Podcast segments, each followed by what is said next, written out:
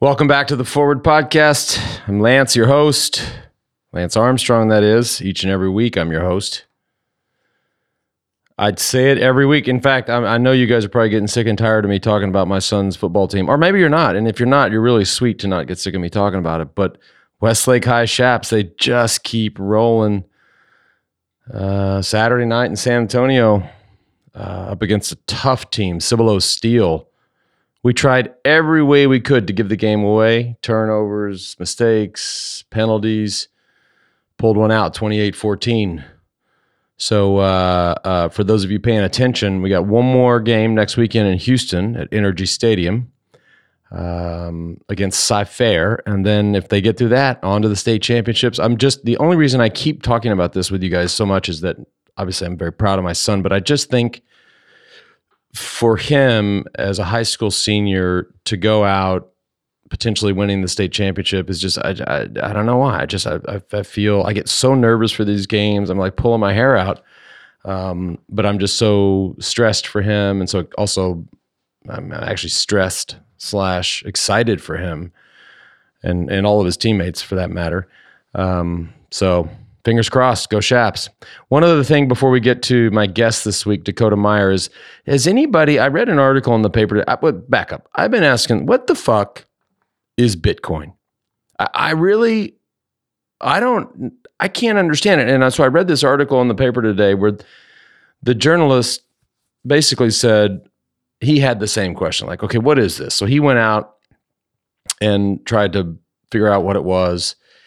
And I'm sure there's some Bitcoiners listening right now that know everything. And you're like, this guy's an idiot. But this guy writes this whole article and he couldn't figure it out. Like, I can't figure it out. Like, why would we need something different than a quarter or or a dollar bill or?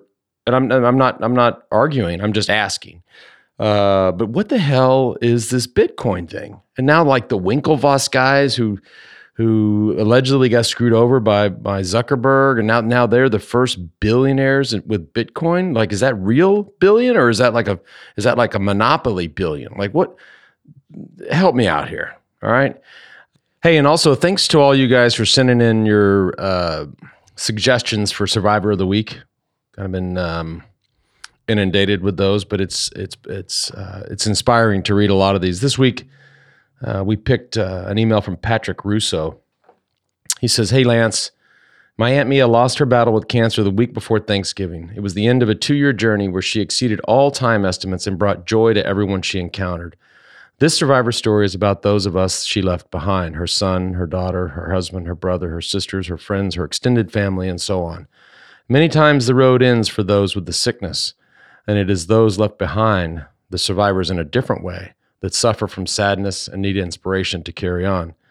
My Aunt Mia was about happiness, joy, life, love, family, beer, and music. And her husband, Mark, concluded in his eulogy at her service through tears running down his face, he read these lyrics of a song they had heard together during her fight while the church organist played the tune. A wonderful reminder to enjoy life. And this is a song by the Push Stars. Put the keg on my coffin and think of me every so often. Have a loser's day parade for all my friends. Drink up like a river. Till the pizza man delivers and smile and know I loved you till the end.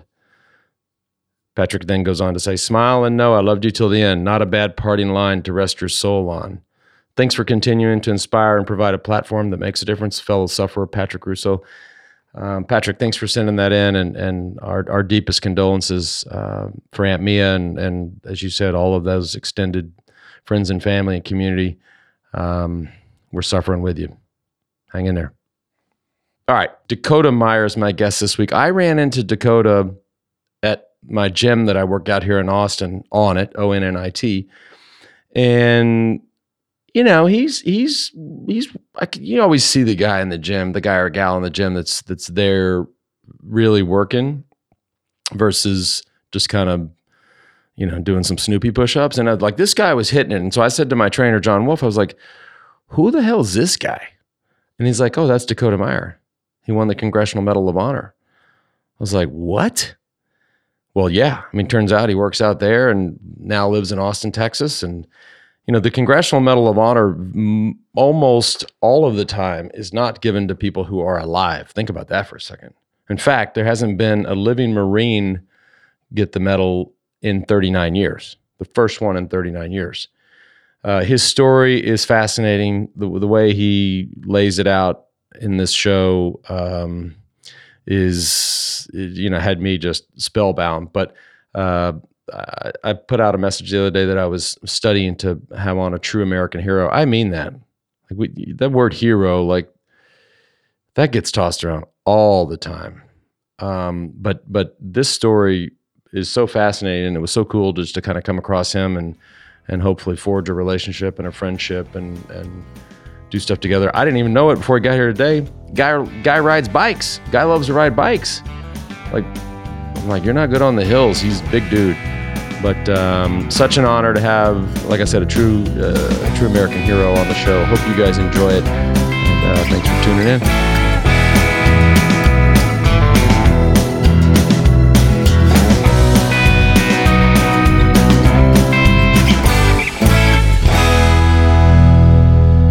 Dakota Meyer, true American hero, man. Thanks for being here. Oh, thank you for having me. It's it's my honor. We've been crossing paths in the gym, and and John Wolf, who trains me, is like, "You know who that is, don't you?" And I was like, "Well, no."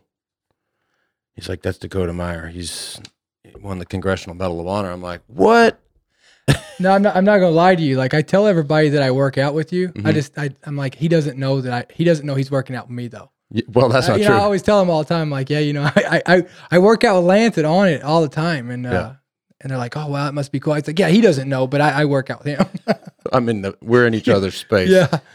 No, it's So awesome. I'm sure you've talked. I I know you've talked about this. You've written a book about it. You've you travel the world speaking about it. But this day, September eighth, two thousand nine, I I'd love for you.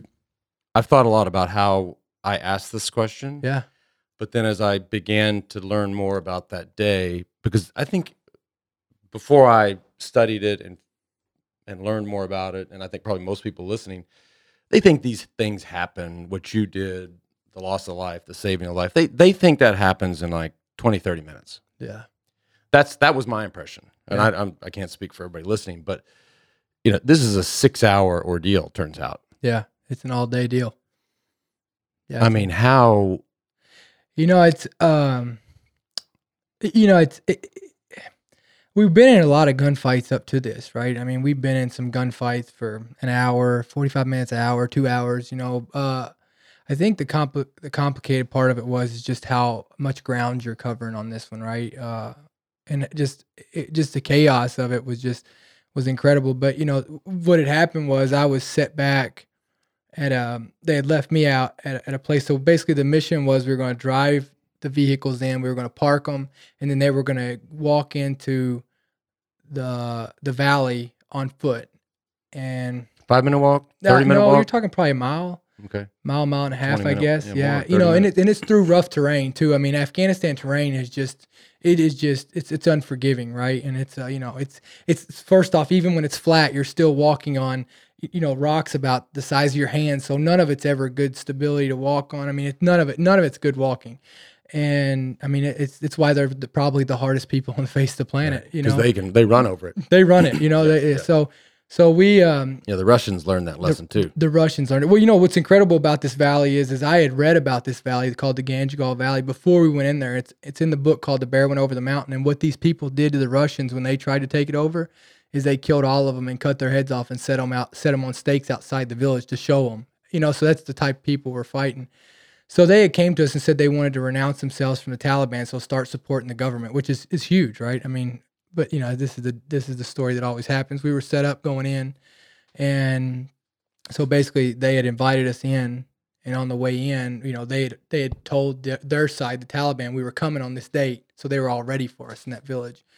So long story short, you know, my teammates they go in. My teammates were on the fr- front of this patrol. You know, um, we were living with Afghans and Afghan soldiers, and so as when they got in, we they were under attack, and um, you know, me and my driver were sitting at the with all the vehicles, and we had some Afghans with us, and we sat there for I don't, I don't know how long it was, and we could just tell by the chaos on the radios that that that we had to do something, But when you're just so I'm clear, when you're you, the elders of this village that had set up this meeting, who said they wanted to renounce themselves, you guys are driving there. Are you thinking, you know, they might be playing us? Or are you thinking this No, no. is just a routine thing? You know, most of the time, uh, most of the time we go in there and it's fine. Most of the time we go in Because I wouldn't trust any of them. No, no, I no, well, we don't either. I Okay, mean, we don't either. But Yeah. most of the time we go in there and we we we eat, we drink some of their tea, and then we talk about what we, you know they'll tell us what they need from us if it's a well or they need security or something like that, and then we talk about how we can maybe do this or they want a road or whatever it is that they want, and then we try to build something together. We go back, put a plan together, and try to work together. You know, I mean, look, these things, and most of the time we don't get shot at while we're in the valley. We get shot at on the way out that's when they get us. So I mean, we're expecting that. Uh, you know, we're always expecting that piece of it, but not this. I mean, you know, when my teammates were walking down that road, when when the when the whole patrol was going in, I remember sitting in the vehicles and you could see all the people leaving the village. I mean, their goats, their donkeys, the kids, the women, you know, the Because they knew. Oh, they knew. They knew. Uh, and so they were all leaving. So they're all passing, and and I just Right by you? yeah, all right by me. And I, Or they're just know, like, hey, see you later. We're going to go for a walk. No, and I, I and you know, and that's when me and my my uh my staff sergeant, you know, we we just kind of looked at each other and said, "Holy smokes, this is um we know what's going to go on, and it's just a matter of when." There was a lot of breakthroughs. Uh, But everybody's in radio communication. I mean, Yeah. all, all, how many, uh, I'm sorry, I'm, I'm So so, there- intrigued by this. there How many guys, how many teammates? so I so I was a part of a team of four. Right. So we were we lived in small te- teams, and we lived with the Afghan soldiers. So it was usually four U.S. and eighty Afghans on a base. 80? Yeah, and so we we lived in with the Afghan soldiers, right? So we trained them and we taught them how to shoot weapons. We taught them tactics, procedures. We did everything with them, and and so that was kind of what our job was. We were embedded training team, so we were embedded with them. And uh, his unique mission, I loved it. I loved it. It's best mission I ever got to do. And uh, but anyways, so you know uh, we knew this was bad, but yeah, we're all in radio comms. They knew it too. I mean, they're watching it. They're pa- they got it. They're going down the road, so it's got they got to pass them before they get to me. You know, and. uh So only four Americans. no, no. So, so, the, uh, so in the patrol, they brought in a bunch of different units Okay. to be on this patrol. So I, I would say there was, I don't know, 30 to 40, maybe. I don't know, 20, 30. I know 21. uh, So probably 30, say an average of 30. I don't, I don't know. 30 Americans. 30, probably And 30 Americans, hundreds of- 60, 60 Afghans, probably Mhm. soldiers between Afghan border patrol and all this. Yeah. And so when this, when they start just unloading on these guys that are just, that are just sitting ducks basically, because Well- they're up on these hillsides. Yeah. So what happened was, is when they got in, I mean, this was like a bowl. I mean, it was like a bowl. Yeah. It was incredible. And so when they got into the village, right when they got before the village to the to the houses, all the lights and the in the village switched off on at, at one time. This is the second bad sign. Oh, y- listen, that's not a coincidence. Right. No, You know I got, I got you. know what I mean? I got so, you. Yeah, yeah. And uh, and then it's just like all hell broke loose. It was like you know, and, and and most of the time in any gunfight, you know, it's like chaos at, at the beginning, right? I mean, everybody's trying to figure out where everybody's at. You know, it's kind of like a chaos, and the next thing you know, it's kind of like everybody's calms down and gets in there. You know, they start doing what their, their training kicks in, right? It's kind of like the dust settles, and you just start dealing with any problem, and and it was So like you find a place to, to hide or Yeah. protection. you or get cover, you get on, you get you get your positions, and you out where you're going. yeah, you start, you know, close with, you know, uh, shoot maneuver. Um, but it was like every time, like everything that we we could rely on in every other mission, it was like it wasn't there that day. We started calling for they started they started calling for helicopters. I'm, well, I'm going to get to this. This is the part uh, that I only learned an hour ago, and I'm just, yeah. I just about, I just about, Yeah, I just about lit my head on fire. So pissed, but I want to. that's a whole nother thing that Yeah. I gotta, I gotta get some more context to because that's that shit's messed up. But and when they start firing, do you hear? You're, you're, you're a Oh, I- mile and a half. oh. I'm watching it. I mean, I'm, I can hear it. Oh, I, I mean, I can you hear can it. see the lights or the. You, I mean, I can. I mean, I can hear it, and then you know, um, they put a couple mortar rounds where we were at. Uh, you know, not not not they didn't. You know, they weren't. I mean, they were within hundred yards of us, but you know, they weren't like dead on us. You know, uh, but but yeah, they, they tried to put a, some mortar rounds at us.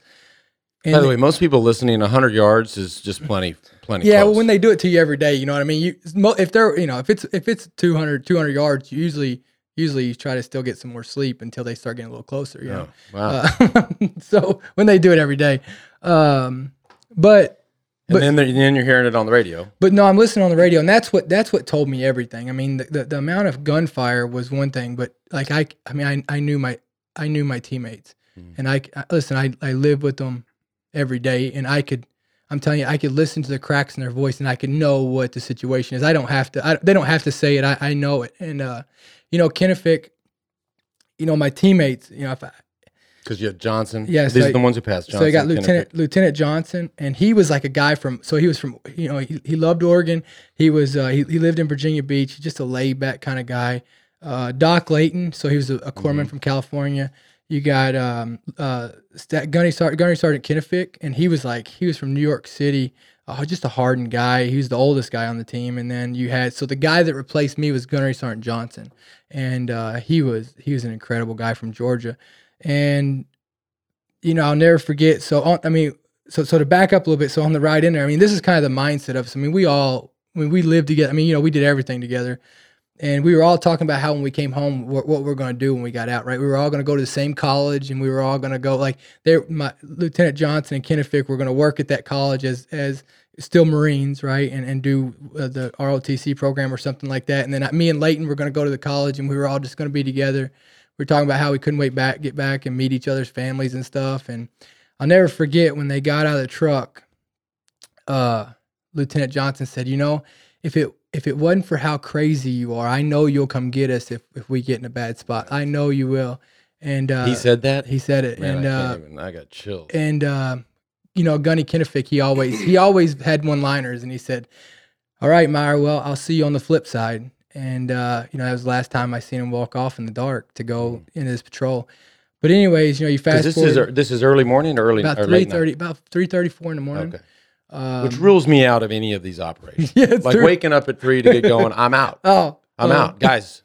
Yeah, I'm out. I can't. I can't do that. yeah. Well, so Right. I'm yeah. No, everybody on the show calls me a wuss. So this Oh, is the no. moment where you just t- call me a total no, wuss. it's all good. Um, but so you know, so, so, so like I said, they, they started taking fire. I you know I don't know how long it was we waited. I you know I, I, I- I couldn't put a time on it, but I know that there was a point where it switched where I looked at the the staff sergeant uh, staff sergeant Rodriguez Chavez at the time, and I said we got to go in and do something. You know they weren't getting helicopter support. They shut off all the uh, Because this is where, and I, I only learned this because I watched the 60 Minutes Yeah. piece on you, which for the, for y'all listening at home, you can read all, you can Google Dakota's name, read all those things. Watch the 60 Minutes piece because the, the cool thing about the 60 Minutes piece for me, just as a layperson, The going, all right, what is the animation? You really, you like watch. I mean, at least I mean, you can you could tell us if it was accurate or not, but you you felt like you were watching this thing go down live. But this is going down. They're radioing to you, radioing back to the base. Hey, we need assistance. We need to drop some mortars in here. Yeah. And these guys sitting at the desk at the base say no. Well, so what happened was, you know, they started, you know, there's two pieces of it. So the first piece of it with the artillery. Um, I'm sorry, too, but- and they say no because it's too close to the village. yeah, yeah. So that was the point that I knew I had to get in there. Whenever I heard. By the way, the whole village had already. You saw them all well, walk the, out. Oh, yeah, the whole village is shooting at us. And so um, General Stanley McChrystal had actually put this rule of engagement in place about, I don't know, a, a short period. It hadn't been in place very long. And uh, had put that that uh, across uh, Afghanistan wide to, that that we couldn't shoot within X amount of a village, and you know that was the problem that day is is you know Ken or uh, not Kenefick but Lieutenant Johnson had called in a support artillery mission and spot on. I mean it was spot on. The format was perfect, and he, he they were trying to get smoke between him and the village and, and What's- mean? so basically it's like it would cover them right so they'd shoot in these rounds they'd come up smoke and then basically it would give them mass to cover so they could pull back and Because if they could have, they'd have just gotten out of there. well, they, yeah, they, yeah, Right, maybe. I mean, possibly, right? I mean, you know, who knows? But yeah, it would. I tell you what, it wouldn't have gotten as bad. I mean, I, I think that if they'd have gave them to them when they did, it, would have made a huge difference in it. But what they, the response that they got back was, it's too close to the village. And then I, I somebody came over the radio and says, if you don't, get, and I, I'm, I think it was my teammates that said, if you don't give me these rounds right now, we're gonna die. And uh, they said, "Do your best. they said, well, try your best. Try your best." Yeah, no, that's And uh, that was all on the 60 minute show. I mean, and it- that was and that was the time that that we knew and, and so you know even uh, captain swenson you know, he was give he was calling in, tried to call in artillery. And what's supposed to be on the legalities of this is if you give your initials with it, you take all the responsibility individually on you, not the person back at the base anymore, right? So if I call in a, that mission and I give my initials, that's supposed to take eh, the way it's supposed to be in, in doctrine is it takes the legality off of the person sending it and it puts it on the guy who's on the ground. And Swenson was given his initials with everything, and, and they still wouldn't give it. And it was so then we were waiting on helicopters you know, they were supposed to be on within 15 minutes. It's just a coincidence that they got pulled up to a valley that was in another gunfight. And so they were they were special operations, so they were getting all the helicopters. And so it took them forever to get there. It seemed like. So finally, me and Rodriguez Chavez said we're going in, and so I requested four times to go in, and each time we were told no. But from the base? For, no, no, from the guys inside there. oh, really? Uh, from the commander. So we had some commanders inside there, and they told us no. And finally, we just said we got to do it because you know that's that's what that's what I mean. I, I didn't care what they were going to do to me. I mean, well, I mean they could do whatever as long as I got my teammates out. I would answer for the consequences. Mm. And um, so we headed in. And as soon as we started to go in that valley, driving, driving. So he, so why why were they walking and you were driving? Oh, I mean that was the question that I asked from the beginning. That that was one of the questions that kept me from going on the mission. Was I brought up, I said, it makes no sense for you guys to walk in and not us take vehicles. I mean, th- they have the biggest weapon systems on them, right? They have, I mean, why wouldn't you? Yeah. And so, well, clearly you did it. Well, yeah. I mean, so we did. So we took them in and, uh, and just for the listener, I mean, we talking like, like you're like jump, like four wheeling, or you, are you oh, yeah. driving? I mean, they had put some rocks on the, uh, they had put some rocks on the road that, that Rodriguez Chavez was having to like trying to close the road down to where you couldn't fit big uh-huh. vehicles uh-huh. in, and he was having to slam into them and push them, you know, move them back. I mean, it was, oh no, it was it was not, rugged. it was no easy, rugged. It was rugged, and so I'll never forget. As soon as we turned, so you came down and came down a little dip or big dip actually, and as soon as you turned to turn up the wash of this valley, I mean, it was like, it was like it was like everything turned on you.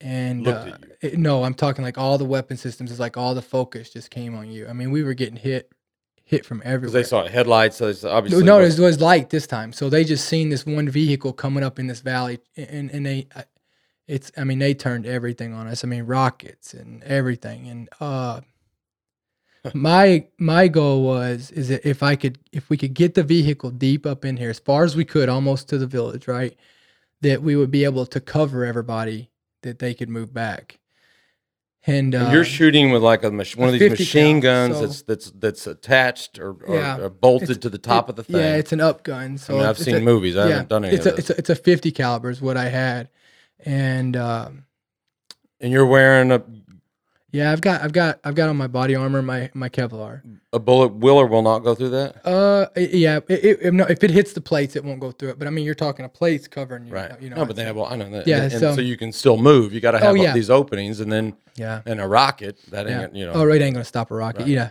Um, but there were guys everywhere. I mean, they were coming trying to run after the truck. I mean, these guys were. I mean, they were put this the way. Taliban. The Taliban. There were so many of them that my driver ran one over. I'll never forget. He hit the guy and ran him over and he said, "Ho," he said, well, actually, he said, "I just ran one over, homie." And uh, I just that's what he said. Ran so, one over, yeah, homie. Yeah, and uh, whoa, his name is yeah, so so we called him Hot Rod, and I'm like, holy smokes! And then my machine gun went down, and so I'm like having to try to shoot Locked. these guys. No, it starts, start, it won't cycle, so they have like some things in them that, that make them go like some timing and headspace and stuff. And I don't know what went off in it, but something went wrong with it.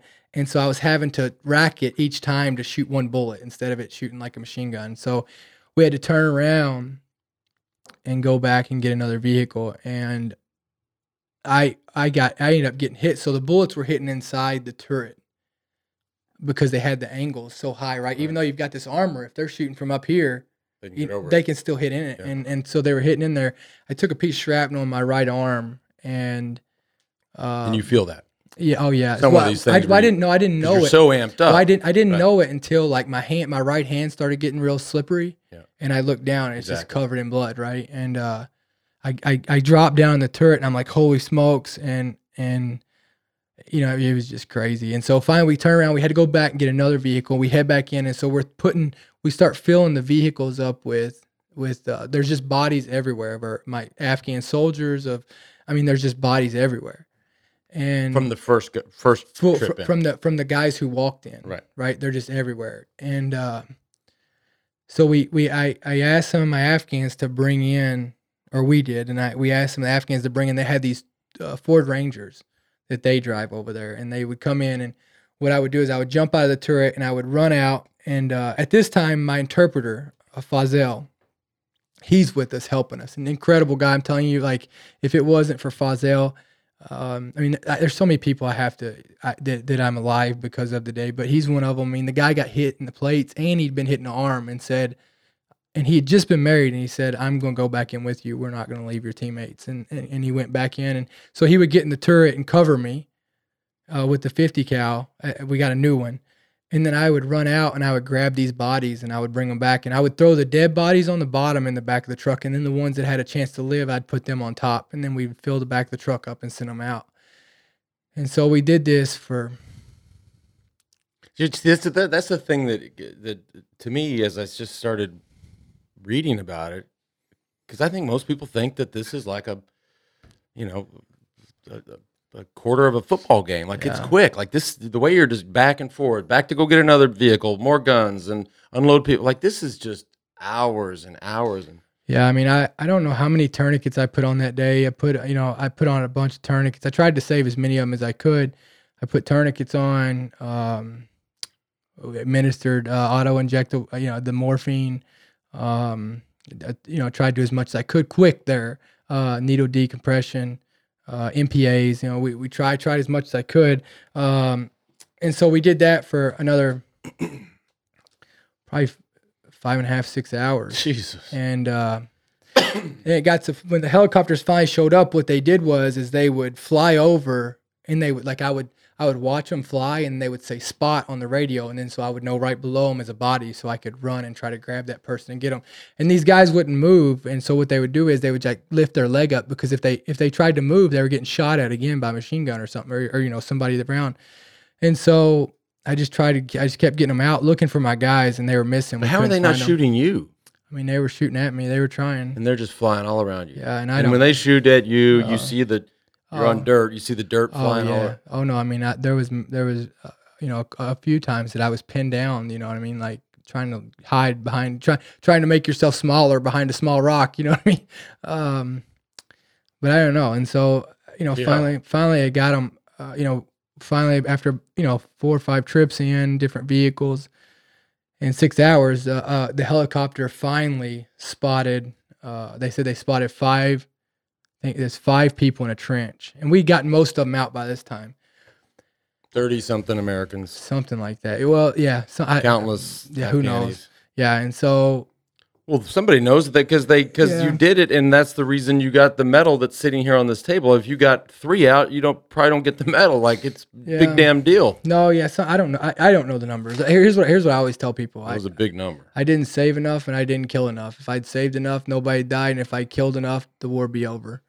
And um so I so I get so they tell us that that these guys they find five bodies in this trench, and so at this time we had we had said that we have missing Americans. So when you say you have missing U.S. in in, in Afghanistan, you get assets for days, right? There's no more of this. You don't have hel- helicopter. I mean, it's assets. For They don't days. want hostages. Oh no, no. So they got they we've got fast movers coming. So uh, uh, airplanes. I mean, we've got Apaches. There's one time we had Kiowas, Apaches, um, fast movers doing gun runs, and we had also pararescue PJs uh, from the Air Force who are trained on getting people back uh, on station as well. And so they said they spotted five bodies. PJ said they were going to come in and get them. They came in and tried to get them, and they were taking too much fire, so they lifted back up. And then that was when I said, "We'll just drop smoke above them." And so at this time, uh, me, Ken, me, Swenson, Fabayo, Rodriguez Chavez, all of us, kind of the guys, the U.S. guys who were left over, were in in the vehicle, and I seen them drop the smoke, and I took off running. I ran over there, and I jump off this terrace, and, and these they had these terraces over there, right, for their agriculture, right. and uh, they're probably five, six feet tall. Like for the like so like where they terrace yeah, like, it's like for a olive wall, right? Yeah, tree. yeah, so exactly. up across- Same yeah. thing. And so I run across this thing and I jump off this terrace and it's like I land in this ditch, and um, and that's where I landed on top of my teammates. They had all they'd all been killed there, and so they're all together. They had been trying to get out of the valley, and uh, they just got overran. And they were so- and they they died there. They died right there, and so uh, I mean, they got shot there. yeah, so they got shot right there. It- it- no sign of life. Uh, no, I, I checked each one of them for a pulse, and no, there there was no.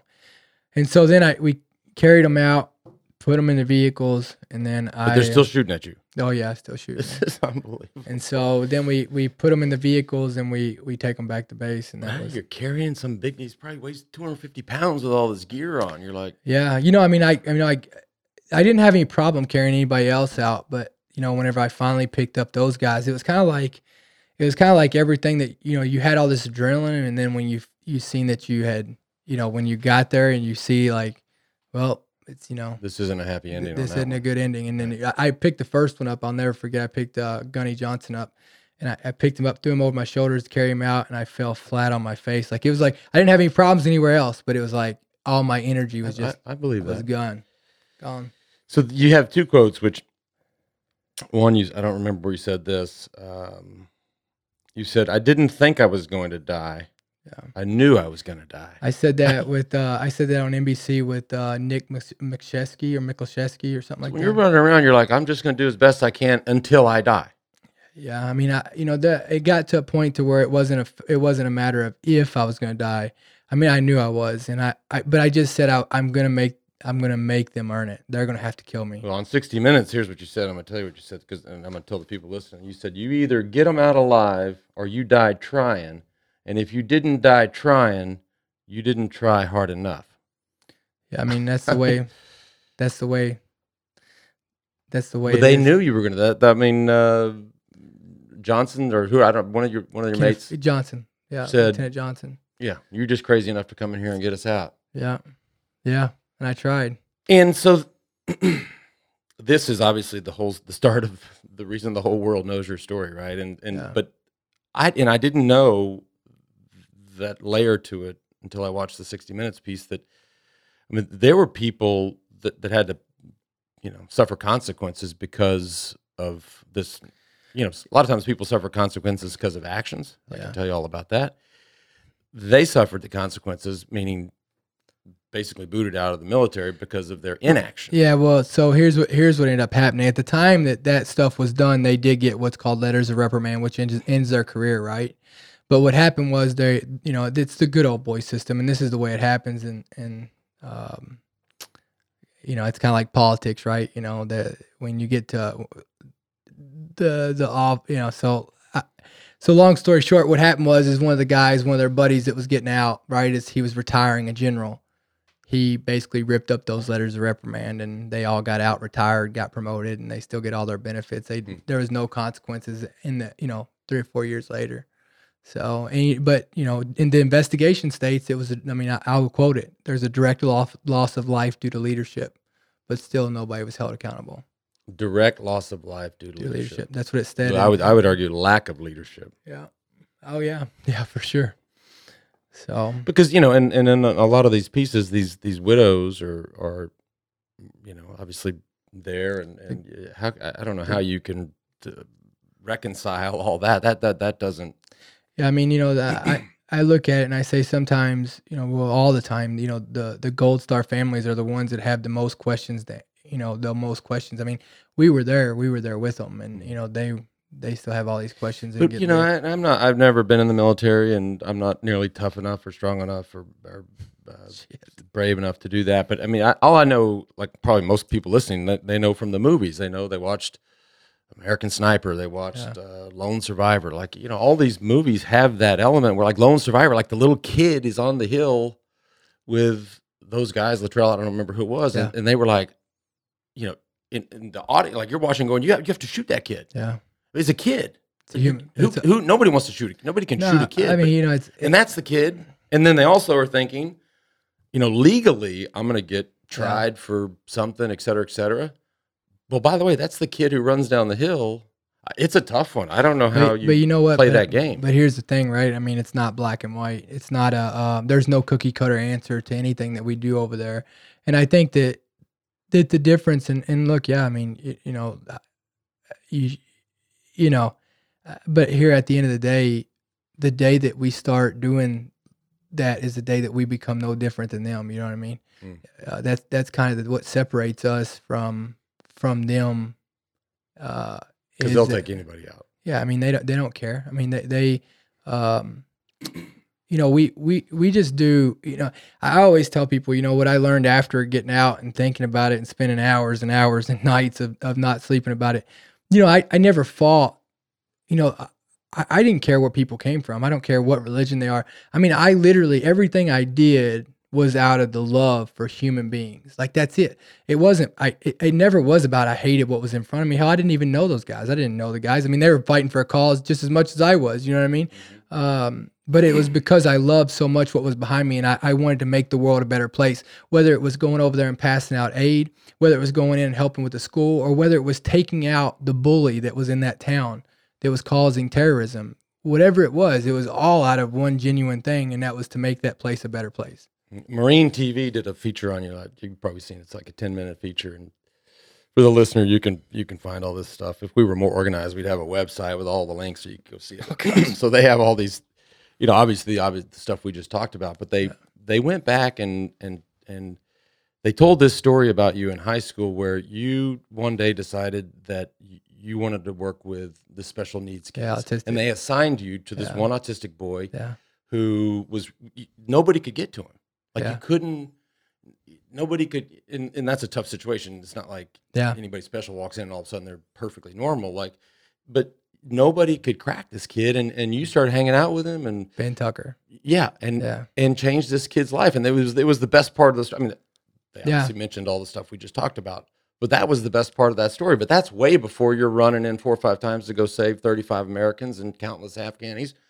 That's Yeah. in the DNA. yeah. I mean, you know, I just I I can't stand to see somebody suffer. I can't stand to see people in pain. I can't stand, you know, people to just I I just I don't know. I can't stand it. I can't stand for somebody to be picked on. I it, it's it's been part of me for a long time, and I you know pro- probably because I I could probably relate to a little bit of it. You know what I mean? And uh, but I say that you know, just to be able to help somebody else. I mean, uh, you know, th- there's plenty of people out there that want to find, you know, look at the glass half empty, but you know, to be able to go and inspire somebody and empower them to be the best them in their worst moments or any other time. I mean, what's what's what's more rewarding than that, you know? Mhm. and that's you know you know my dad always instilled in me he never you know i never had the nicest stuff. I mean my dad my father's an incredible human being and he, he would never like he, he taught me from a young age don't worry about what everybody else thinks. You know it's not about being in cliques. I don't you know it, it's not about having the right name. It's not about any of that. That none of that stuff matters. Mm-hmm. And what matters is is how you treat people and what matters is is, is, is that you you you live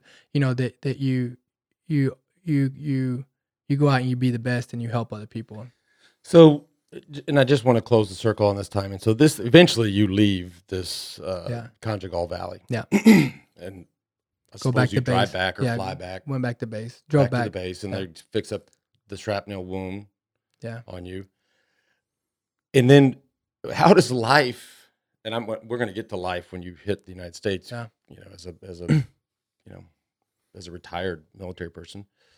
Um, but what is life? How does life continue then? I mean, you've just done this So, thing. I mean, so I mean, I I never. mean, what? There's nothing going to be much well, I mean, crazier than that. well, I got. in- I think. I think the gunfight that I got in three days later was worse on me than that. oh, one. that's didn't nobody. So- I didn't hear. I didn't read about that one. Yeah. So on the eleventh, I um, I uh, so basically what I did is I went back. Uh, you know, I, I got in a, a pretty good argument on the base. You know, when we took the bo- so I rode Just, can I back. just say something real quick? Yeah. If and everybody knows there was no secret about what you did. Yeah. Everybody knew. Everybody at the base knew. All your homies. Everybody knew. Mhm. If I'm the boss, I'm like, okay, Meyer, you're going to take a couple months off. You did, you earned it. You're going to go chill for a little while. Well, they, you know, they they did try they did try to give me some some decompression times, what they call it. Uh, You know, nobody really realized. I mean, I didn't even know what I had done. I mean, I, I still don't. I mean, I, I didn't know I was up for the Medal of Honor until I got a call from the president, and uh, At the gas station. yeah, at the gas station. But I went back Who's to base. I went back to base. I um, I put my teammates' bodies in the body bags, um, pulled all the stuff out of their pockets, carried them onto the helicopters to go back to Bagram, and I went back.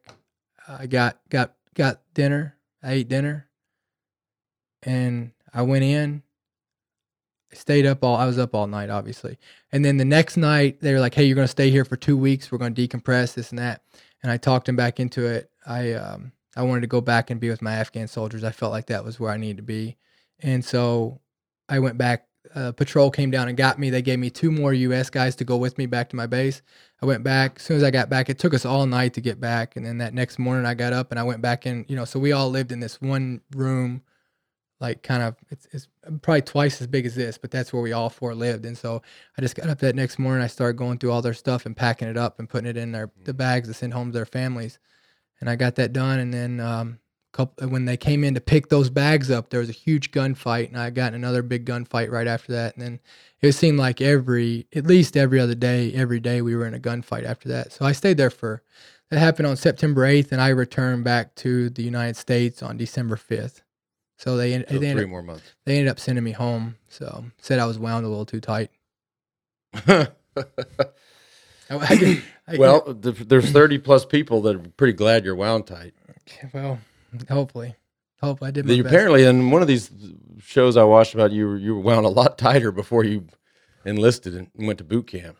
Yeah. They said when you came back from boot camp, they were like, "Who is this guy? What?" what Yeah, he chilled out. Yeah. No, that you know the the you know Marine Corps really taught me a lot. It forever changed my existence. Mm. You know, they went through and taught me I'll say. discipline. You know, Mm. yeah. So they, you know, And so then you're done. I mean, December of 2009, you don't go back over. I never went back over. I came back. They put me into a uh, PTSD rehab center for a few weeks to kind of, or like 12 weeks, thir 10 or 12 weeks, something like that. And to kind of decompress, kind of like, you know, kind of process this stuff. I don't know. But Because then they assumed you had PTSD, or Yeah. they or they knew. I kind of got sent home because, uh, you know, some of my actions they were taking, they said that they were, uh, I was taking unnecessary risk was one piece of it, which I, I, I, I just think that, look, when when they start sending these combat stress people into you, they, you know, they're, they're, you don't listen to them, they're going to get you out of there.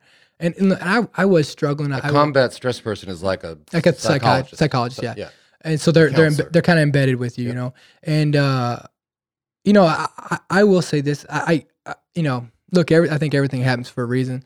Uh, you know, at the time, obviously, I'm still not happy that I got to come home early, but I, I probably, you know, who knows where I would have been if I hadn't have. Um, I, I was struggling with some demons over there, right? I did have a little bit of anger. Obviously, I mean, my, I mean, these son of a bitches had killed my whole team, so I, I definitely wasn't going to be, you know, I definitely wasn't going to be very, um, trying to see both sides of the So the anger was over losing Yeah. those four guys. Oh yeah, yeah, yeah. I mean, I you know, yeah, somebody was going to pay, you know, and um, so yeah, so I got sent home. I went to that center, and then I basically I got out of the Marine Corps. You know, I got out 2000, uh, June 2010. So And got then- out. but then that's that's like you know that's it's not that dissimilar really to athletes. Like athletes, they they play sports their whole lives. I mean, obviously, uh, an athletic career is probably a lot longer, but play sports your whole lives, and then you make it to the big leagues or the, the highest level. You make a bunch of money. You never wait for a table at a at a restaurant. Yeah. You know, uh, you you get whatever you want, and then You're you reti- and it's over. And it's it's you see it all. I mean, I don't need to tell anybody listening. The transition, the transition. Yeah, that that that transition is tough. But I mean, it, it this is a whole nother. This is sort of next level. Well, I mean. I, you know, so I was I was hoping to go. I mean, if you it, you know before I you know before I came home, I mean, my plan was to be a Marine forever. Was to I mean, I was gonna stay in. I mean, I, that was my my dream, my goal. I, I I lived it. I lived it every single day. I lived it every single day. And after this situation, it was over though. You know, it was it was kind of over. You know, I it, it was over. And so I I seen the writing on the wall, so I got out, and um you know, then it's like how you got to figure out life, you know. And that was the tough part coming home. I mean, I came home. I I mean, to say that I came home an angry, bitter, broken, you know, uh, person is probably an understatement. You know, I, I I was I was I was struggling quite for a while, you know. And, and you go back to you grew up in Kentucky. I did. I went back to Kentucky, lived with my father. You moved back into the house. I did. I moved back in the house. And is he is he thinking? yeah, "Hey, what's up? yeah, yeah. I mean, he, he obviously knows. well, no, I mean. I, you know, I, I, don't, I, w- I won't say my dad was very sympathetic. You know, my dad's kind of a, a black and white man. You know, he's kind of old school. You know, my dad's not. You know, I, I, I think, I think he was kind of probably frustrated with me. was he like suck it up? Yeah, I mean, he, he, he kind of said, uh, I mean, it's all in your head. You know what I mean? Uh, so you know, but but you know, Yeah. I, I needed that. I, I did need that. I needed that person, and um, you know, we never really talked much about it. Um, You and got, then- you got one of those families too, huh? yeah, yeah. So we never really talked much about it. And then, so you know, what, what's kind of interesting is, is that you know, I was I was struggling. I was drinking a lot. I mean, you, you you couldn't imagine. I was drinking probably a handle handle to handle and a half a crown a day. That is a lot. I like to, every listener of the show knows that I love to drink, Yeah. but I, I, I'd, I'd, you know, I'd die if I did that. Yeah, and I'd wake up the next day and I'd be ready to go again. And um, Wow. so, long story short, I had And that some- was just, I'm sorry, you were just, you, you were just, just trying to calm the, or just trying to yeah, manage it with yeah. the crown. I mean, yeah. I mean, you know, basically, I was I was you know using it as a. I mean, that was my medicine, right? I mean, the sauce was my medicine, and so Which, by the way, too, you, I, I mean, your your sauce of choice was Crown, but that's a very common, and it's something I'd love to to break down. Like this whole PTSD thing. yeah, I mean, the amount of heroes and soldiers and warriors and fighters that come home that whether it's Crown or Oxys or You know, here's the way I look at- meth or yeah. it's it's it's all the same thing, right? I mean, um, here's the way I look at it: is I'd already been I- when I was in that rehab center. Listen, I, I I've been on the tramadols, I've been on the sleep medicines, the Ambiens, I've been on the Xanaxes, the the clonidine bars. I mean, I got. I mean, I can go down the whole list. I mean, there, I think there was at one point that I was on 12 different medications a day. I'm 21 years old, and what I felt like is, hmm. is I felt like I could control the drinking I had more control of using the drinking to suppress what I was dealing with than I did with the pills that I don't know what they do, right? I mean, I get a hangover, I know how much I drink. You know what I mean? It's kind of like I know the circle. you're monitoring things. yeah, I, I, I, feel like I could have more control of monitoring that. And so I think that's the same thing and um, that, that a lot of guys do. And so what the real interesting piece of it is, is like, um, I think what, what, what started to get me back on track was I had some buddies and, and they're just, they're Iron Man. They, they, that's all they do in our hometown. Right. So one of them was the cycling, the head coach of the cycling at Lindsey Wilson College. And they're like, Hey, I mean, they would call me and we've actually talked about it on the on on my podcast on owning it. Uh, and so they would call me every single day, and I started riding bikes. I went I went with them. They took me down to Somerset, Kentucky, and I bought a Fuji, and we started riding bikes every day. We started cycling every day, and that And was, I didn't know. I didn't know any of this. Like the listeners probably thinking, "Well, oh, here comes the hook." Like this is why they're talking. I didn't even know that until you walked up there. You're telling me you ride down 620 and 2322 here in Austin. I was like, "You think the fucking Ganjgal Valley is bad? I mean, go go ride down 2222 at rush hour." yeah, Yeah. yeah, oh yeah, it, yeah, it, it can be bad, but so you know that's kind of what got me I didn't back, know that. got me started, started back of. You're probably not too good on the hills. Uh, no, I'm not a hill person. Yeah, I can see that. Yeah, I'm not. I'm not a hill person. Um, but yes, I, I started. You know, Toby and Schmitty, and we just started riding every single day, and then um, that, that's kind of Hours. I mean, we're not talking hour. I Yeah, mean, it was my like multi- therapy. It was my therapy. I mean, I've always, I've, I don't, I probably haven't said it on the show before, but I'm just, and I'm not an expert. I've, I've, I've never had PTSD, or maybe I have. I don't know, but I just think that what what I've done my whole life as an endurance athlete, whether it's a long swim in the ocean or even in the pool, or a long ride where you're just alone, and you can just kind of sit in it. Yeah, and just and and I, I refer to it as suffering. So just sit in the suffering or the solidarity of the suffering. Like i've always just thought like my whole life i mean my life wasn't a bed of roses. I always said i worked it all out on long bike rides or on long runs or on long swims or on long sessions where it just it, it just seemed to kind of reprogram that, that's the same way with me. Like, if so there's something there I get I get on a bike. If I get on a bike and I go on hour, two hour bike ride, um, or if I if I you know like I we, you know where we met at Onnit. I mean that's why I go to Onnit. On it is part of my it's part of my schedule. It has to be. It has to be part of my daily life because if not, you know, I, it's that that's my that's my that's my session. what's your therapy That's my therapy. right You know, some people want to go do counseling. Some people want to do whatever. I mean, they can go do whatever. But I'm telling you, uh, you know, yoga, whatever. But for me, it's like if I don't go beat myself up for a while, then you know I, I'm not going to be a good person. and you've seen improvements oh, 100 percent, hundred percent. I mean, I you know, th- listen. I, I mean, I went from drinking every single day. I got the drinking stop, but just I mean, you must have these moments where you just wake up in the night. "Ah!" Oh, oh yeah. I mean, you know, I, I deal with anxiety terrible. I mean, you know, terrible, terrible anxiety. But I can tell a huge difference in how much, ang- you know, I can. My day's a lot, lot better whenever I can go do something like that. A lot smoother, a lot smoother. You'll tell. You can tell a big difference in me. You you could talk to me if you talk to me very much. You could talk to me and tell if I've worked out that day or not. Oh, dude, I mean, we're you're speaking my language. Like I, this whole room, yeah. This, you know, Anna should be like, you know, if I miss a day or two of riding, she's like, you know, I I think you need to go for a long bike ride. Thank you. I think it's time for a Think little, a few little, miles. little, little suffering, Lance. You're you're you're not making any sense. You're the worst human being alive, yeah. and so just go kid up and go for a bike ride. But you, but you gotta understand. I mean, look, I look. I'll go back to my theories. I think that that back in the day, back when our great, great, great, great, great, great ancestors, you know, I think that you, your, your ancestors. I think it's in your DNA. I, I don't. It's not. You know, you can't say it's not. I think either your your great ancestors were they were either gatherers or they were hunters, right? They mm-hmm. were either out picking berries or they were fighting saber tooth tigers with spears, right?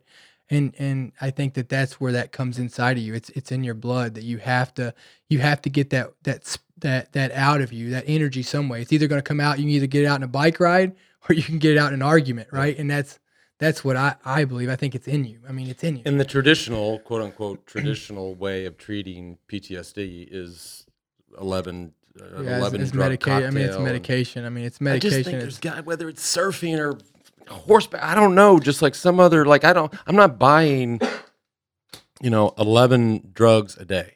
Yeah, you know, and and that's kind of the thing that that you know I, I- I try to push. I mean, look, the medication I, I I still have to take some sometimes if I got to get it under Mhm. control. But I mean, I still think that going out and having a I mean having a purpose, having you know ha- having that, and then having that time of getting that energy out of you, that negative. That, it's like I call it getting. Look, a, a guy uh, a guy said uh, one time he said you can either exercise your demons or they'll exercise you. Mm-hmm. There you go. Okay, the, the, we don't even need to say anything more. That's it. That's it. Right. I'm gonna get that tattooed on my face. God. Um. So, because this award, I'm gonna because of this call this had a couple things with President Obama. So you they they they decide that you're going to win the Congressional Medal of Honor, which Yeah, for those said I would listening, and I should is the highest award in the military. Yeah. that that anybody can get.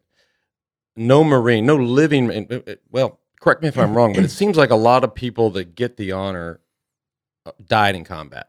Yeah, So most not of many them are, people get 'em- Most of them are awarded posthumously And so you get it, and you're the first living Marine in 39 years to get the award. since Vietnam. That's just crazy. Yeah. So they decide they're going to give you this thing, and then and then Obama calls while you're at the gas station Yeah. So what they did is they, on a track. Were you on a tractor? Did you tell Letterman you were on a tractor? well, I was getting ready. Gre- I was greasing a bobcat. You know, he thought But that was hilarious. It is because, by the way, he didn't know what that means, and I don't either. yeah. So so it's like a it's What like is a bobcat? You know it's got it's like a little uh, machine that's got a, a bucket on the front of it. It's got tracks on the side of it. You know, it's uh it's just uh You drove it down the road. no no. So I was I was pouring concrete. So I was on a job site. So I, was, Oh. I was pouring concrete at this time. Okay. And so they, uh, they, you know, they called me on Friday and they said, "Hey, look, the, you know, you need to be ready for a call on Monday." And I said, "Okay." They said the president's going to be calling you at eleven fifty. I said, "Look," I said eleven. I said, "Well," and they said you're going to have to be on an hour prior, and uh, we'll, we'll call in every fifteen minutes on the landline. And I said, "I can't do it." And they said, "What do you mean?" I said, "I have to work and I only have a thirty minute lunch." And I said, "Look, I know I'm a Marine. I'm not."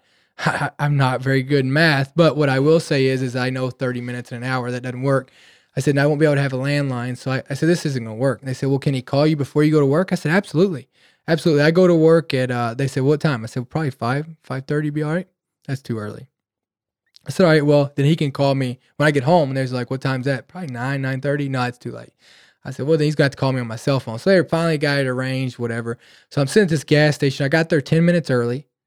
So I got there 11:40. I'm eating eating lunch.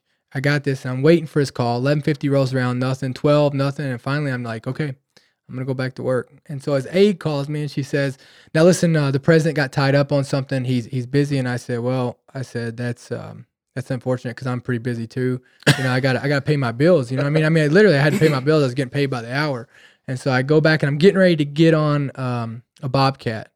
Mm-hmm. and The my- thing with the tracks. yeah, my phone rings and it says unknown. I usually don't answer those calls, but I figured today Nobody was, does. today was going to be the day I needed Yeah. to, and I picked it up. I said hello, and he goes, uh, I he goes Dakota Meyer, and I said yeah. He goes this is Barack Obama, and I was like, hey, what's going on? He says So- Barack Obama. That's what he said. I, I that's cool. I, Yeah. Yeah. that's cool. And then he's then he tells you what. Yeah, so he's like, you know, I read up on your citation and this and that. And, um, you know, before this, when they started talking about it, you know, I begged them not to give it to me. I begged them not to award it to me. I said, you know, I, I don't, I don't deserve this. And the, the only way that I would come and accept the award was if they had a ceremony at each one of my teammates' grave sites Mm. at the same time. And so they did. They end up arranging that. So they had a ceremony at each one of my teammates' grave sites the same time I was receiving the medal, and that was the only way that I was going to willing to get it. Hmm. And um, so you know, we talked, I talked uh, President Obama, and then we went and drank a beer together. No, this is the next part, and Yeah. like they call back and they're like, "Hey, I got one more thing. was, Can you ask the president if if he if he wants to have a beer?" was speechwriter? I was, I was, um, I was out. Yeah, so I was out there. I was out there the whole week of that week. I received it, and his speechwriter calls me, getting you know adjusting the notes and this and that, and said, "Is there anything else?" And I go, well, "That's a dangerous question to ask me." But I said, "Will you see President Obama?" And he's like, "Well, yeah, absolutely." And I said, "Well, can you let him know I'll be in town all week if he wants to grab a beer?" And he's like, "Do you really want me to tell him that?" I was like, "Yeah, why not? What's he? You know, yeah, sure. Why? Why wouldn't? Why, yeah, I do." And so I never heard anything else. And you know, I'm thinking, look, it, it'll never happen, right? He's got something. I get a call. I get a call, and um, I'd actually been drinking already. And I get a call. I get a call. You know, I've got all these people around me. They're like kind of like handlers or whatever you want to call it.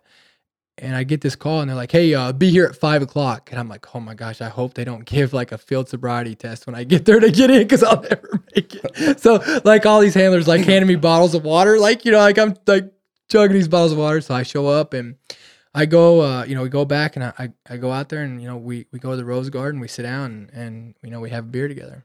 wow. Yeah, it was. Uh, Did he drink it? Drink the whole yeah, thing? uh, he didn't drink the whole nah, so he didn't drink the whole thing, and so he says he said Dakota. He said, um, "Is it?" Go-? He did ask me though. Right? Look, look, President Obama. Um, look, but take politics out of it. You know, everybody can disagree with that. Look, as far as a, a- a human being, I mean, he's he's a great guy. I mean, Yeah. he treated my family with such respect. Um, but he said, he said, uh, "Is it going to offend you if I don't finish my beer?" And I looked at him and I, I said, Yes. "Ah." The answer is yes. I said, well, I said, you know, that's a that's just a that's just a man's decision. And he said, he said, well, let me tell you why. And I was like, okay. He said, I have a speech to give after this. okay. And I said, well, you know, sir, I usually drink four or five before I give my speeches, so I don't know if that's a good enough excuse. and I mean, he died laughing. You know, it was it was it was a good time. So, but yeah, we sat out in the rose garden and had a beer. I mean, But just the two, not, not a bunch of people no, around. just, Just, me, just me and him. You know, he came out there. He took uh, he he, did, he took his coat off. He unbuttoned his cufflinks and sat down and had a beer. You know, I mean, I'm sure there was like some ninjas out there, right? I mean, there was. I'm sure there was some ninjas like camouflaged as a bush. somebody was out right? there because there's a picture of it. Yeah, yeah. Well, no, they they no, that the photographer came out there, took a photo, and walked off. Yeah. And um, but I, you know, I'm, I'm sure, like, I'm sure he had somebody out there. I'm sure they weren't. I'm sure. Leaving, leaving with Dakota Meyer, Yeah, yeah. the guy who's wound Yeah. a little We- too tight. We would have been doing keg stands if there was nobody out there. Now that would be an amazing story. Speaking of stories, so all these other, and I referenced it. So you have, uh, you know, American Sniper, Lone Survivor. I mean, this you had to have been approached to make this book into the fire, or just this your story yeah. into a movie. You know, they they talk about it, but I, you know, nothing, nothing, nothing solid. You know, I, I think there's so much controversy with the story, and I think that's what With your story, Yeah. or with all these stories. with all of them, All of right? I mean, with all of them, you know, well, not all of them, but I'm saying with this, like thi- this this battle, there's so much controversy in it, and so I think that's that's part of the problem that these guys don't want to do any. because of the lack of leadership. No, I mean, you know, lack leadership. You know, everybody who's in that valley disagrees with everybody. You know, it's one of those kind of deals. You know, it's it's it's one of those deals that. What does what was the fellow's name driving the car? He called you homie. Oh yeah, Rodriguez Chavez. What does he think?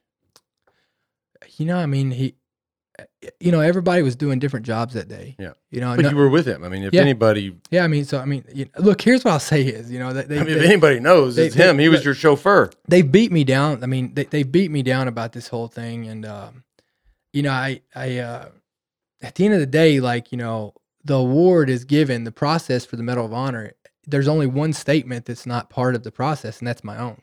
I didn't put myself in for it. You know, my, my statement's not even included in this packet that's you know goes through Congress and all this crazy stuff. Mhm. And um, but it's just you know, you know, there's there's reporters that like to, you know, they didn't get their part that day. You know what I mean? It's everybody's got their own I agenda. have no idea what you're talking about. yeah, right. you Yeah, know, you no get it. idea. You know, they all got their own axe to grind, right? Yeah, and that's it's there's blood in the water there, you know, with Lots Chris Kyle and and I don't know so much about Marcus Luttrell, but with I mean they went after the Chris Kyle story Yeah. with a vengeance. Yeah, and that you know, and, And you, you know, but but you know, look, it, the people that do that, you know, if they can live with themselves, good on them. yeah. Good on them. You know, what I mean, if they can live with themselves, and then then you know, if they if that's what they have to do to get through life, and that's their purpose. I mean, they are empty people. They when they go to bed at night, they have to live with a lot worse Yeah. shit than any of us. No, they, imagine. they they go to bed perfectly fine. I'm telling you. They they think they think they're fixing the world. I'm telling Yeah. you. I've done I've dealt with enough of that. All right, so here Stay in touch with uh, the interpreter?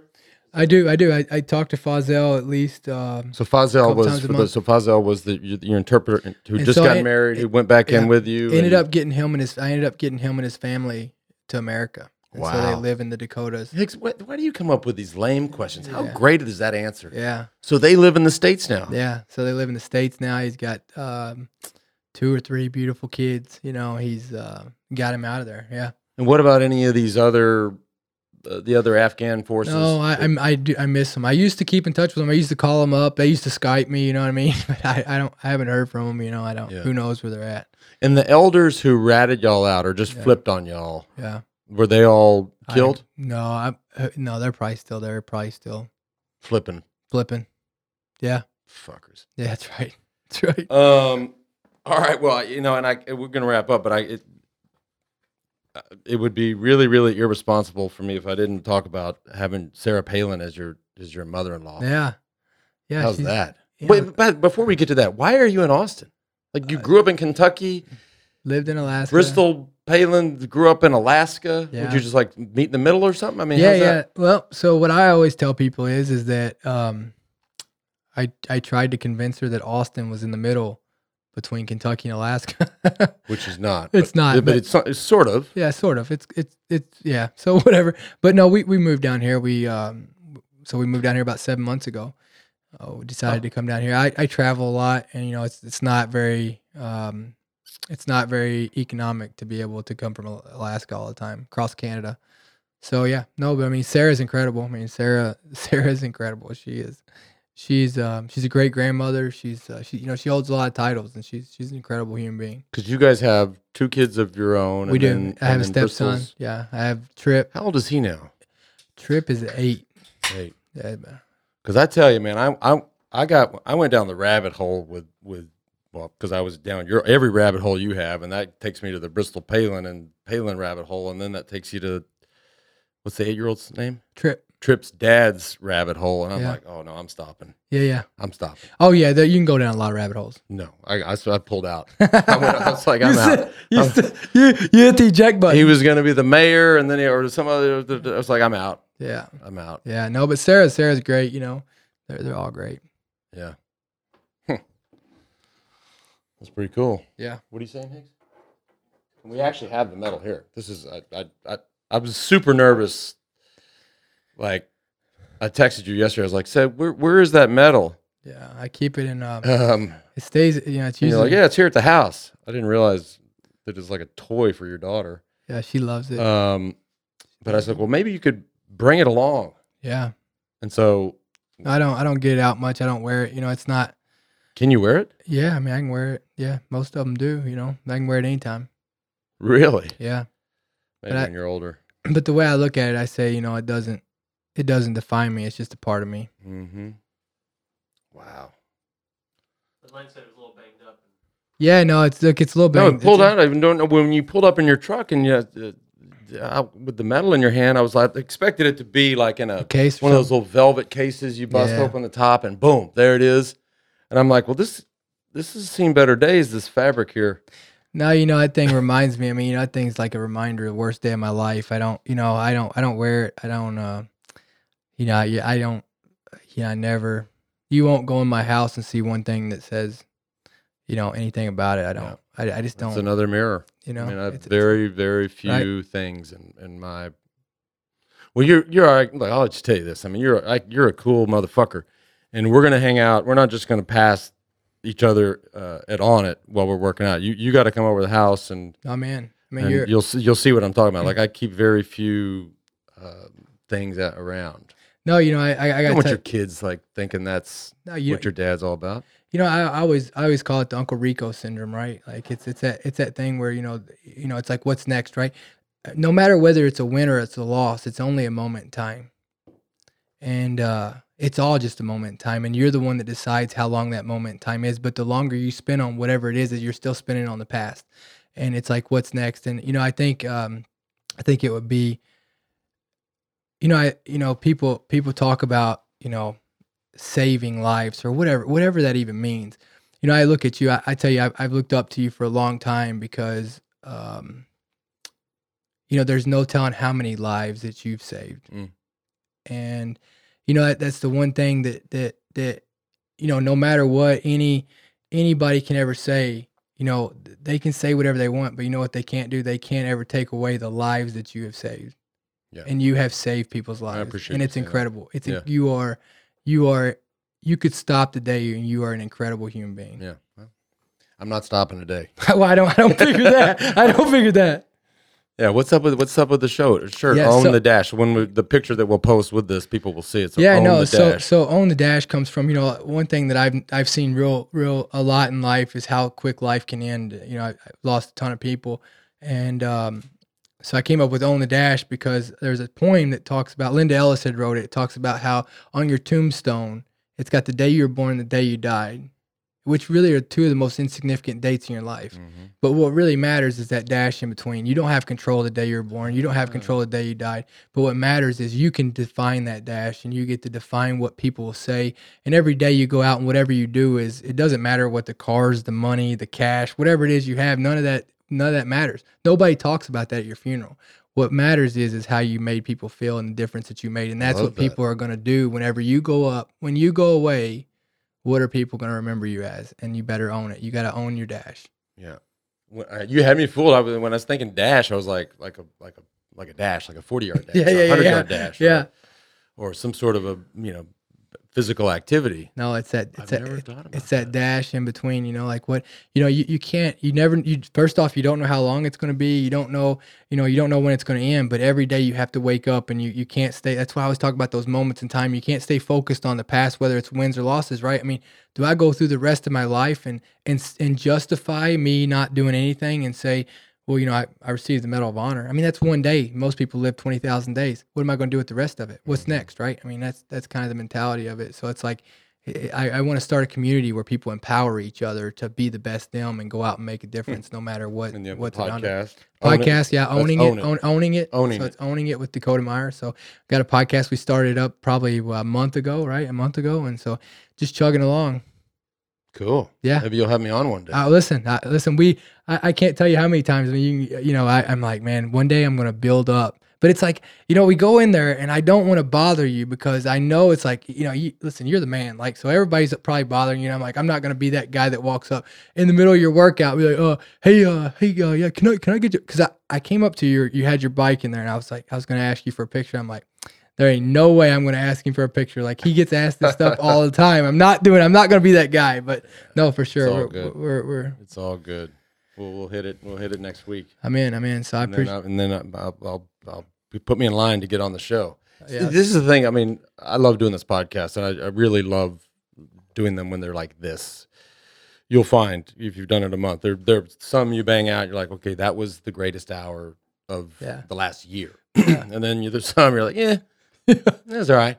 Um, but there's so many people have podcasts now. So it's gonna be one of these things where it's like, okay, I'll come on yours if you come on mine. Yeah, yeah, yeah. Like it's it, it's we're getting there. yeah, it's coming. It's It's coming. coming. Everybody's doing it. So I'm just saying, I, I but No, I, I, I, I, asked. I, would, I would love to have you on. If you wait, so let me ask you: We are you gonna come on my podcast? Yeah, hell Done. yeah. Done. We got it. We got the commitment. no, I, I, I like to make it a habit when um, when uh, a true American hero asks me to come on his podcast. I just say no. yeah, yeah. Well, it was it was like you. No, I'm not doing that. It was like you. Why? Why would I? Why? Why would I do that, I Dakota? mean, it was the same thing. You like I text mean, all me. this bullshit you just said the last hour. No, I wasn't inspired. Well, you text me and you go, um, will you, will you come on my podcast? I'm like, who the hell tells you no? You know what I mean? Who, who, what am I supposed to do? Uh, no, actually, I don't have time, Lance. Yeah, We've had one or two of those. Shit. We've had one or two. Oh, well. They, Anyways. they must have, they must have, they must have had something real, real important. Yeah. Thanks, buddy. That Yeah. was awesome. No, thank you so much. I really appreciate it. It's my honor. Absolutely.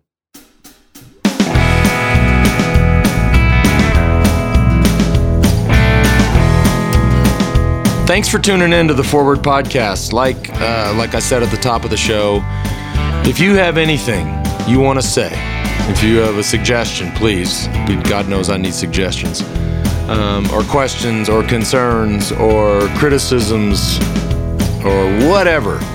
Let me know. Send me an email. Send it to the forward podcast at wedusport.com. I know it's long. I know it's a little confusing. The forward podcast at we do, W E D U, sport, singular.com. The forward podcast at wedusport.com.